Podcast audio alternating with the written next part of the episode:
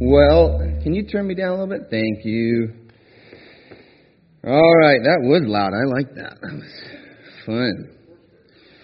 Just so fun. You guys having a good time today so far? One person having a good time? Yeah, me too. I'm with you, Joe.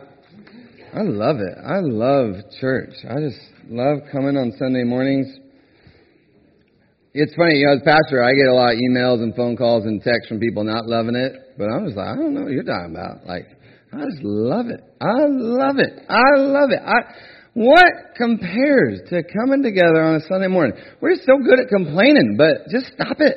Like, there's nothing like it. We get to get together, sing some songs, sing out loud. Like, where else other than like the karaoke bar do you get to you know, just hear these amazing songs. You sing with them, maybe at a U2 concert and you take out your lighter or something, but this is awesome. Like, we get to do this and we don't have to be, you know, like, we don't have to hide. We don't have to keep it down. We can just like freely express our love for Jesus. And then you come out and you just complain about it? Like, come on! This is awesome! This is awesome! And life is hard and it gets harder, but this is Awesome. Awesome. No longer a slave to fear. All right. So we're now in uh, week two of our bonus coverage of First Thessalonians because I told you we were going to be done a few weeks ago, but that that didn't happen. So hey, it's like going into overtime, right? You just here we go. All right, verses 12 through 15. Verses 12 through 15, chapter 5. Go ahead, if you have your Bibles, open up, smartphones, whatever you got, so you can hear it, but also read it. 12 through 15. Who, who is uh, speaking here? Paul. And who's he speaking to? Yeah, all right. You guys have been coming. Good. So, Paul speaking to the Thessalonians. This is what he writes. He says, Now we ask you, brothers and sisters, to acknowledge those who work hard among you, who care for you in the Lord, and who admonish you. Hold them in the highest regard and love because of their work. Live in peace with each other. And we urge you, brothers and sisters, warn those who are idle and disruptive. Encourage the disheartened. Help the weak. Be patient with everyone. Make sure that nobody pays back wrong for wrong but always strive to do what is good for each other and for everyone else. Let's pray. Lord Jesus, we thank you for this word. We thank you for the living word. We don't have to try to dig up things from the past. We can actually be here present with the living God, with the living word. We want to be challenged and changed by you today. In your wonderful name we pray. Amen. All right, verse 12. We ask you, brothers and sisters, to acknowledge those who work hard among you, who care for you in the Lord, and who admonish you. Another translation says this Those who are over you, those who give you spiritual guidance, those who give you instruction, hold them in the highest regard and love because of their work. Now, the Greek word here for acknowledge is a word that means to know. But not just to know them, like to have knowledge of them, but to acknowledge them, right? So to know who they are, know what they do. Ray Stedman says this about this verse. He says, Know them. He says, Recognize them. Be aware of them. Don't take them for granted. He writes, I know of churches where pastors are treated as hired servants. They are there to respond to the whims of the board of the church or the vote of the congregation. They are treated with little or no respect and at times are severely mistreated. He says, That's a shame. Here the apostle is saying, get to know your leaders. Understand that they are people and do not ignore them. For us at LifeSpring, I want to challenge us. This isn't just how you should interact with your senior pastor. This would be how you should interact with any of our leaders. Appreciate them. Acknowledge them for who they are in your life. Not just what they do, but who they are. So whether it's the children's leader or the service director or the head of our setup and tear down or those who greet us or those who usher or those who visit us in the hospital or service uh, the hospitality and the coffee or those on the worship team or those working in the nursery, whoever they are, don't take them for granted, but acknowledge them. One of the best ways you can do that is simply if you, you see someone doing something like that, just come up to them and just say, thank you. Thank you for what you're doing. Acknowledge them, love them, appreciate them. And then he says, live in peace with each other. Let's all say that together. Live in peace with each other. Let's say it one more time. Live in peace with each other. If we want to be a bad witness to the world, let's just stay at war with each other. All right, let's just hold those things against each other. Whatever you do, don't forgive another person, right? And our discord amongst the body of Christ, we will show the world that we are no different than them. Our faith in Christ is actually powerless to make a difference in the human heart. But that's not who we are in Christ. Not at all. We are united in Christ. We live in peace with each other in Christ. That's what makes a Christian community so powerful, so wonderful, is that we actually strive for peace. Have you noticed that? We fight for peace. Ephesians tells it this way make every effort to keep the unity of the Spirit through the bond of peace. Live in peace with each other. A good idea when you wake up, maybe write that one with your favorite lipstick on the mirror of the bathroom, right? So you wake up. Waking up can be a dangerous thing, can't it? Have you ever had just some thoughts go into your brain as you woke up that were not so peaceful? So maybe uh, the night before you write it down in the mirror, there it is, live in peace with each other. Maybe you need to write that on the inside of your front door. So before you get into that car, it's dangerous to go to work, isn't it? So maybe before you open up that door, live in peace with each other. Maybe put that on the steering wheel as you're stuck in traffic. Traffic can be dangerous for the peace of God that passes understanding, right? Here we are, live in peace with each other. Maybe put it on the computer screen at work because work can be dangerous for the peace of God. But live in peace with each other. And he says, And we urge you, brothers and sisters, warn those who are idle and disruptive, encourage the disheartened, help the weak, be patient with everyone, make sure that nobody pays back wrong for wrong, but always strive to do what is good for each other and for everyone else. So I just started writing this down. I just started reading again and again and again. So live in peace with each other. Warn those who are idle and disruptive. Encourage the disheartened. Help the weak. Be patient with everyone. Strive to do good to each other. Live in peace with each other. Warn those who are idle and disruptive. Encourage the disheartened. Help the weak. Be patient with everyone. Strive to do good for others. Live in peace with each other. Warn those who are idle and deceptive or uh, disruptive. Encourage the disheartened. Help the weak. Be patient with everyone. Strive to do good with each other. And I just kept on reading that. And finally I was like, you know what this sounds like? This sounds like a healthy, godly community. A healthy, godly community. This is, I think, probably what it should look like in a community like ours. And there it is. But do you notice in that list that it's not perfect? That the people in a community like that aren't perfect. There would be no reason to warn the idle and disruptive. You wouldn't ever have to try to be patient. You'd never have to strive to do good if everybody around you was perfect.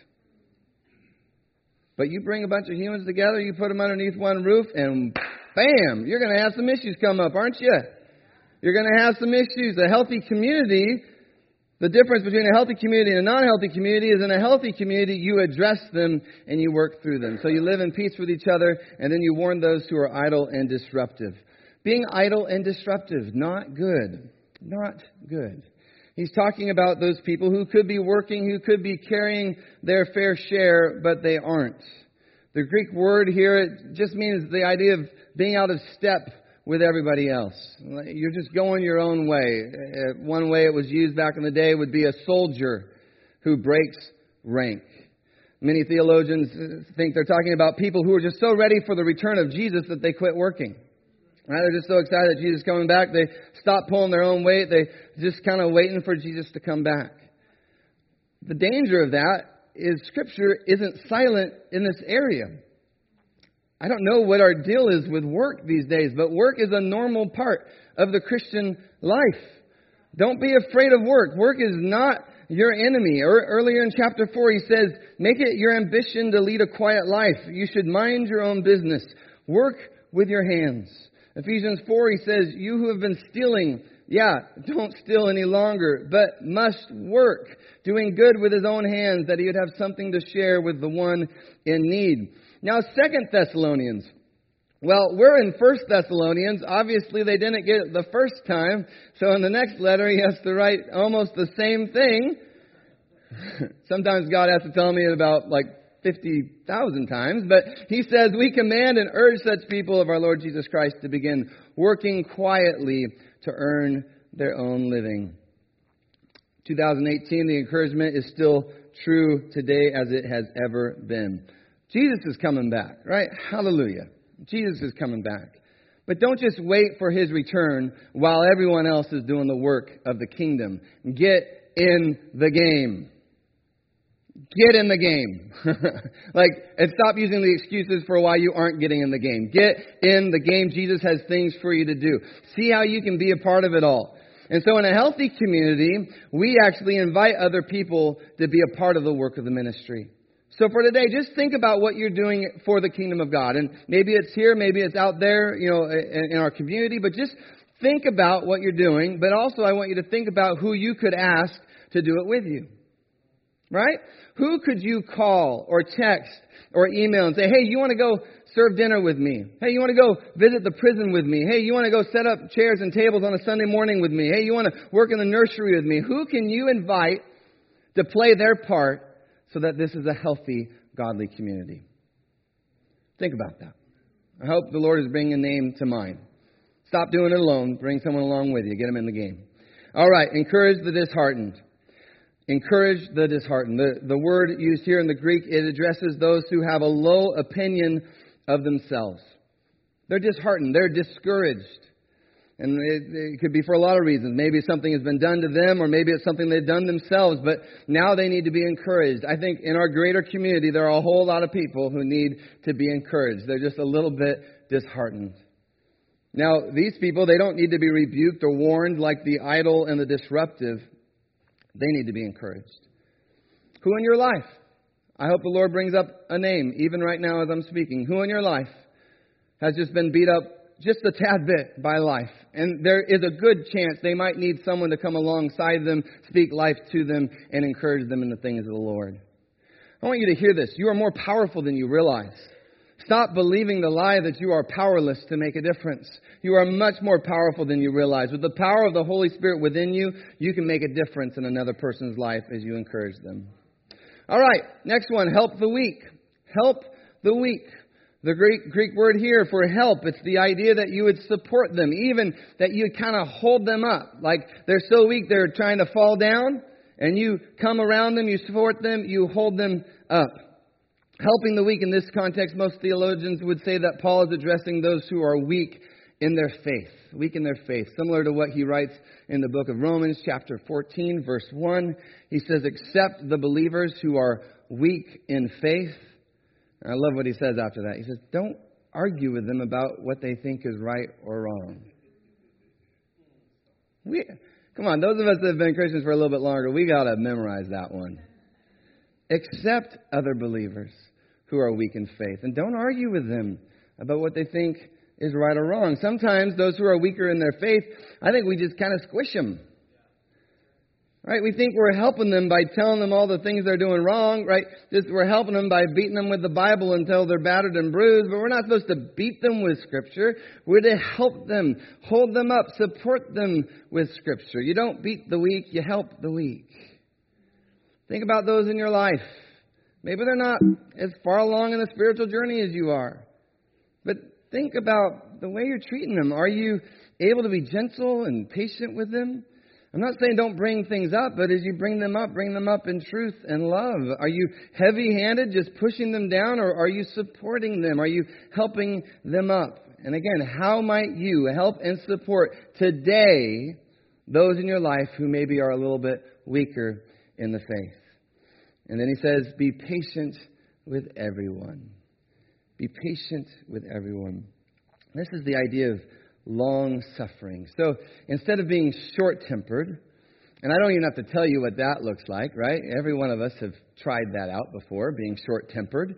Right? It's the quickness of our temper, the quickness of expressing our anger. Uh, it's the quickness of just kind of unloading when someone fails us or someone wrongs us. We have a short fuse, right? When someone has done something against us, instead of being long suffering with them, instead of being patient, you know, the opposite of patience actually reminds me of one of my favorite cartoon characters. His name is Anger from the movie Inside Out. Anyone seen that movie before? Let's go ahead and watch this clip together.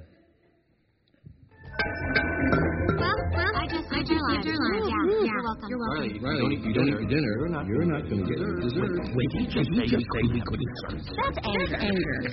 Cares, cares very deeply about, about things. things. So that's, so that's why you want to play old man? No dessert? No dessert? Oh, sure. sure. We'll eat, our dinner. Right after, right after you, you eat dinner.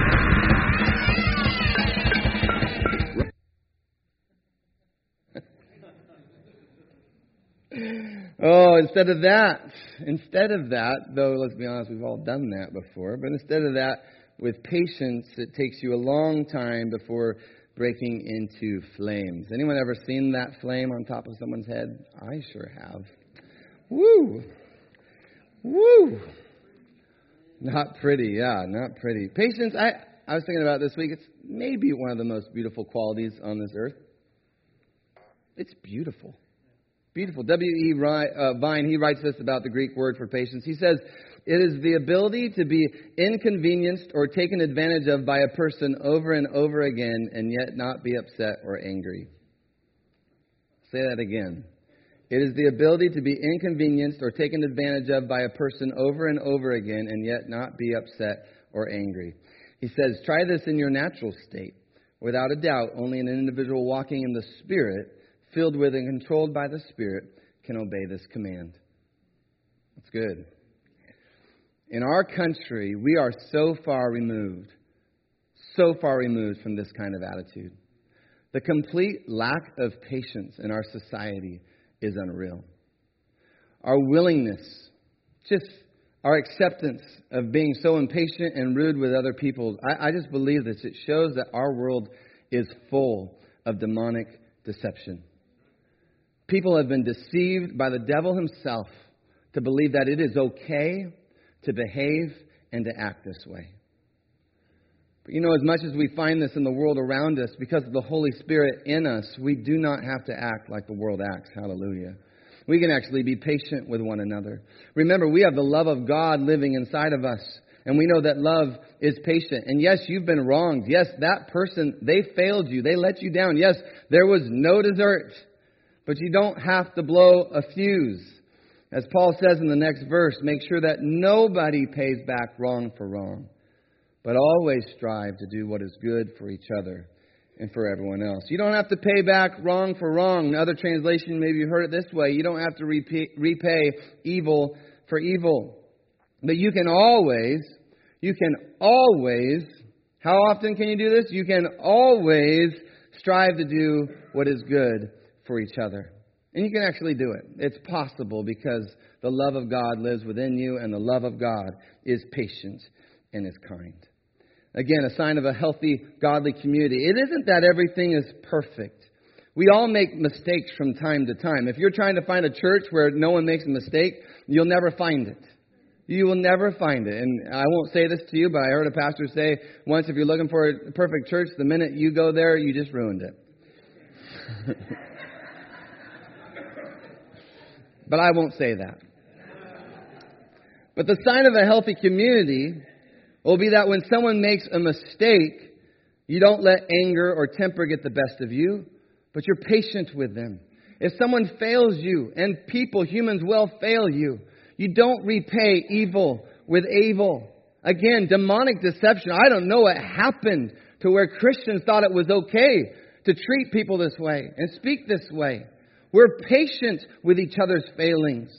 And so a healthy, godly community looks like a place where we all fall short from time to time, but we are patient with each other's failings. Again, live in peace with each other, warn those who are idle, disruptive, encourage the disheartened, help the weak, be patient with everyone, and look for ways to do good for each other. Now, with all that being said, I don't think it's an exaggeration to say that we're struggling just a tad bit with all this in the American church. In many ways, the American church acts just like the world acts. And yet today, and I'm glad you're here today, God wants to give us the power to stop. The power to stop. We don't have to beat each other up. God wants to give us the power to love one another. Galatians 5 tells it this way He says, for the entire law is fulfilled in keeping this one command love your neighbor as yourself. If you bite and devour each other, watch out, or you will be destroyed by each other. If we keep biting and destroying and devouring our, each other, we will be destroyed. So something has to change. Something has to change. The lack of love that we receive from others, it can no longer be the excuse for why we don't love them in return.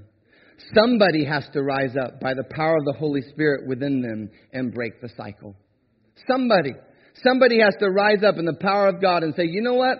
Even though it isn't fair, and even though I haven't been treated like I should, I'm going to love you. I'm going to strive to live in peace with you. I'm going to display patience towards you. I'm going to strive to do good for you, because otherwise we will destroy one another. And this week, again and again, with spiritual eyes of faith, I saw what the church of Jesus Christ could be that there is a beauty and a goodness that can flow out of a Jesus community just like this one. And it can flow into our greater community. And by the power of the Holy Spirit, we can be a people, God's people, who truly love one another. And we can learn how to live in the mess and in the conflict of humanity, but not let it destroy us, not let it tear us apart, but instead Jesus can actually teach us to love one another as He has first loved us. And I believe this, as we grow in this, it will begin to affect the greater community around us. But we, we, as the body of Christ, we have to stand up. We have to actively choose to live this way. Somebody has to stand in the power of God and break the cycle. You know, I was getting ready, you know, for all this, and um, it was like Monday, Tuesday, some sometime around there, and it was in the morning, and the girls were watching this cartoon, and just something was said in the cartoon that was just mean. It wasn't appropriate, and I said, "Sorry, girls, I got to turn this off." And of course, they weren't happy about that. But then Mary said, "Yeah." She goes, "Actually, just about five minutes ago, they said something else that wasn't right." And you know, unfortunately, with media and music and video games, our what our world is teaching our children, teaching our teenagers, it's just not good.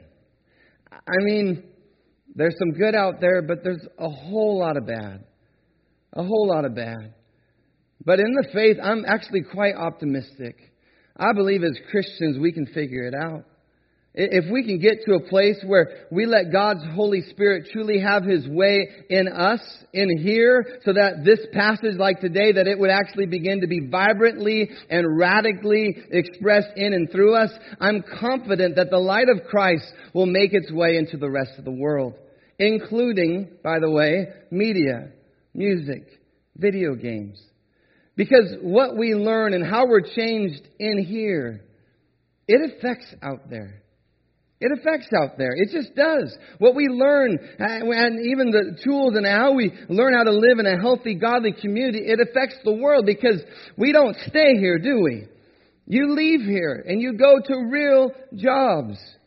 Just in our little church, you go out to your jobs as a lawyer or an accountant, electrician, an engineer, computer programmer, a realtor, a hairdresser. And if we bring what we learned here by the Holy Spirit and we carried that torch, carried that light into the world, world what a difference we could make. And that's not some pipe dream. Like Christians are some of the most depressing people to be around these days. That is not a pipe dream. There are other people, other Christians all around the world that are doing that right now. For the last 2,000 years, there have been amazing men and women of God who have made radical differences in their communities. Just stop cowering in the corner in fear. Rise up and carry what the Lord is doing in a healthy, godly community and take it into the world. One of my favorite examples is a guy named Fred Rogers. Most of you know him as Mr. Rogers. Did you know he was an ordained minister? An ordained minister. But instead of him spending his time preaching on Sunday mornings, he spent his time teaching little children how to live, how to be human during the week. You know, I didn't know he was an ordained minister when I grew up watching him. But now that I'm older, I'm realizing that maybe he had more influence on my life than any pastor did. Mr. Rogers, I'm getting emotional about this, but he gave me permission to have emotions. But he told me that there were healthy ways to deal with my emotions, with my sadness, with my anger, with my confusion. He gave me tools. I didn't even know this. He was giving me tools and the ability to process all that was going on in my overly active brain. I was so afraid, and yet he spoke in a way that encouraged me, and he helped me with my fears. And maybe you're like, wow, you were just taking this overboard. And I'm just telling you, my mom worked at home. And to be able to work at home with a boy that was made up like I was, uh, PBS really helped a lot. and so we watched Sesame Street, we watched Mr. Rogers, and then I watched a whole lot of Bob Ross. A lot of happy trees. But I want us to actually watch a clip of Mr. Rogers and he's speaking to Congress. Some of you maybe have seen this before. He's speaking about the benefits of supporting public broadcasting. I don't want us to even focus on the issue. What I want you to notice is that he speaks. Even as the congressman confronts him, asks him some tough questions, I just want you to notice as much as you can. Look at how Mr. Rogers speaks with peace, with patience, with encouragement. Without exaggeration, church, he speaks as one who is full of the Holy Spirit. He models so much of what we're talking about today, and yet he's not preaching a sermon. He's just shining the light of Christ. And as we watch it, it's going to actually be longer than some of you want it to be, but I hope it wakes us up. I hope it shakes us up. I mean, none of us, I think, became Christians so we could just get really good at religion, right? We want to be difference makers. We want to be a part of what God would want to do to change this world for His kingdom. So again, no apologies for the length, but with the crisis we're in, and we are in a crisis. We don't know even how to handle it right now. But I just believe this. As we watch and learn, and as we are open to the power of the Holy Spirit living in us and through us, we can go forth and we will make a difference for the kingdom of God. Let's watch this together. Now, Mr. Rogers is certainly one of the best things that's ever happened to public television, and his Peabody Award is testament to that fact. We in public television are proud of Fred Rogers, and I'm proud to present Mr. Rogers to you now. All right, Rogers, you've got the floor.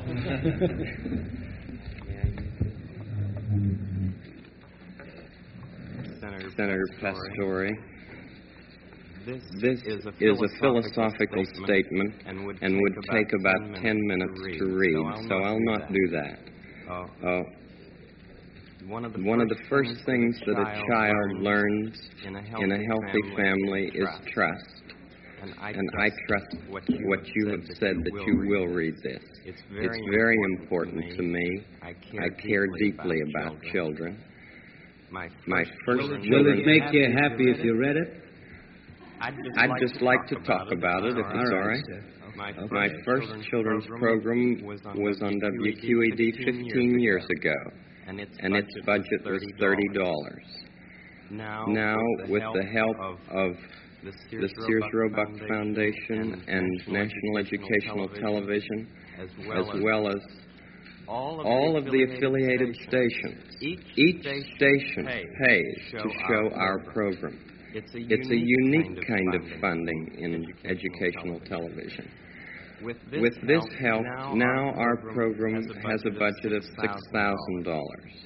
It may, it may sound, sound like quite a difference, but, but $6,000 pays for less than two minutes of cartoons.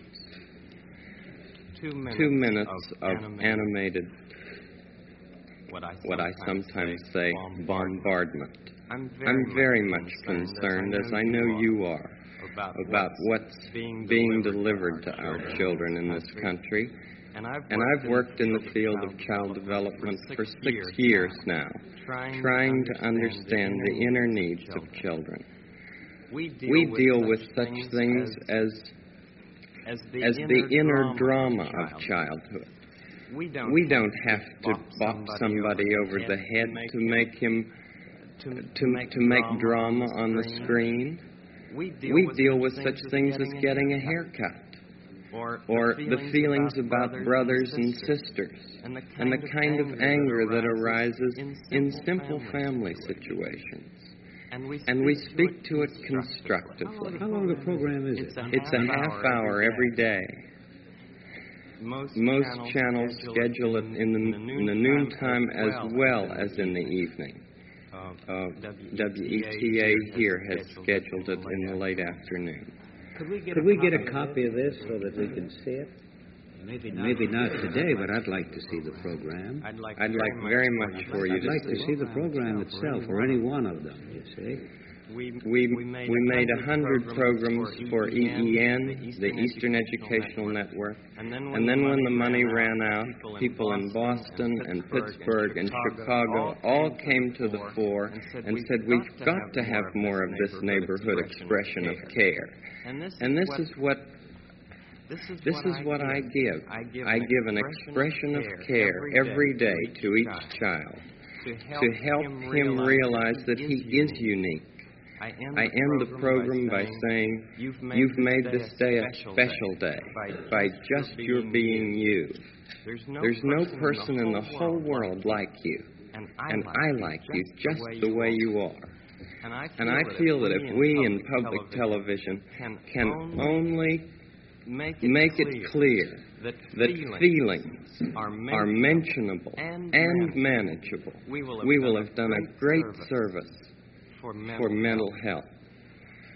Uh, uh, I think I that, think it's, that it's much more dramatic, that two, that two men could be working out their feelings of anger.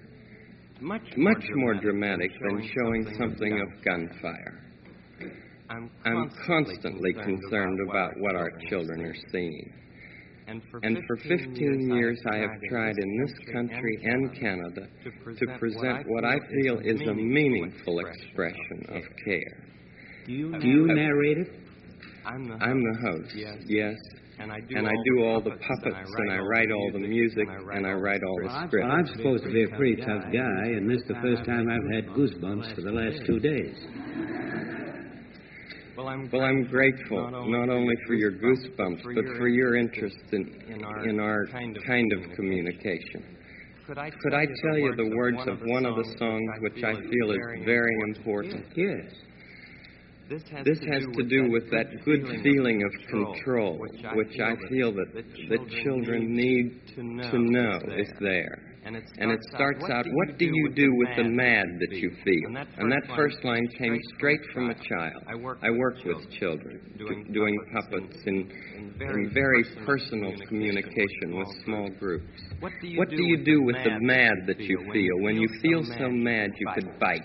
When the, when the whole wide world seems oh so wrong, and nothing you do seems very right. What do you do? Do you, do you punch, a, punch bag? a bag? Do you pound, do you pound some clay or some dough? Do you round, do you round up friends for a game of tag or see how fast you go? It's great, it's great to be able to stop when you've when you planned a thing that's wrong and be able, and be able to, do something else instead and think, and think this song. I can, I can stop when I want to, can stop when I wish, can stop, stop, stop, anytime. And what a, and good, what a good feeling, feeling to feel like this. And know, and know that the feeling is really, really mine. Know that, know that there's something deep inside that helps, that helps us become what we can. For a, For a girl can be someday a lady, and a boy, and a boy can be someday a man. I think it's wonderful. I think, I think it's wonderful. Looks like, Looks like you just earned the $20 million.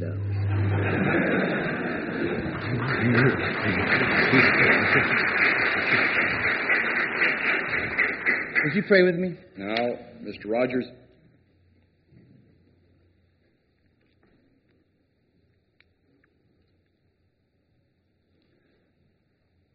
Lord, I pray right now over this group of people that you would just stir them up to something greater, something bigger than themselves, with visions and, and passions, Lord, that would come from heaven above. to just be used in a powerful way, in a beautiful way in this world. But Lord, how could we ever be an effective witness if we keep warring with each other? So, Lord, in this moment, Lord, if there's any area where we've been rebelling against you in the way we've treated another person, Lord, one, we're in a dangerous place, to be sure. But two, by your grace, you're willing to forgive us and give us the opportunity to start over and move forward. And so, God, I just pray that over some of the hearts in this room, that we would use this time to ask you for forgiveness, to repent of our sins, but also to just receive your Holy Spirit and move forward in the power of the Holy Spirit that allows us to live in peace with one another, that allows us to be patient with one another, that allows us to help the weak and encourage the disheartened, that allows us to strive to do good for each other. That could only be possible by the power of your Holy Spirit. Lord, that video clip, 1969, we know that Mr. Rogers had decades of influence over people of every race and religion on teaching humanity how to treat one another. Lord, I pray that in this room there would be difference makers, legends of the faith, heroes of the faith in this room right now that would be sent out and called out into this world. Called out, Lord, into this world, into media, into music, entertainment. Called out into these areas that Christians have just given up on. That, Lord, you have not given up on any of those areas. You didn't give up with uh, Corinth when you sent Paul. You didn't give up on Nineveh when you sent Jonah. You didn't give up on the Jewish people when you sent Jesus. Lord, you haven't given up on humanity. You are sending us out. But Lord, we need some healing. We need some mind and heart correction and transformation so that we go out not just full of our bitterness and our envy and our hurts and our pains and full of our hatred and discord, but we go out full of the power of the Holy Spirit, full of love, joy, peace, patience, kindness, goodness, faithfulness, gentleness, and self control. So, Lord, in this moment, we say, Have your way. Anything that is of our flesh, would you cut it off? in the name of Jesus. And let good fruit begin to grow. Good fruit. Good things begin to grow. And so, whether we're before the Sanhedrin or before Congress, they would just see Jesus. And they would get goosebumps because of you, Jesus. Because of you, Jesus. I love being here this morning. This is so good, Lord. You're so good. You're so good. You have not called us to fail. You have not called us to be destroyed. We rise up in victory today. In your name we pray. Amen. Hallelujah.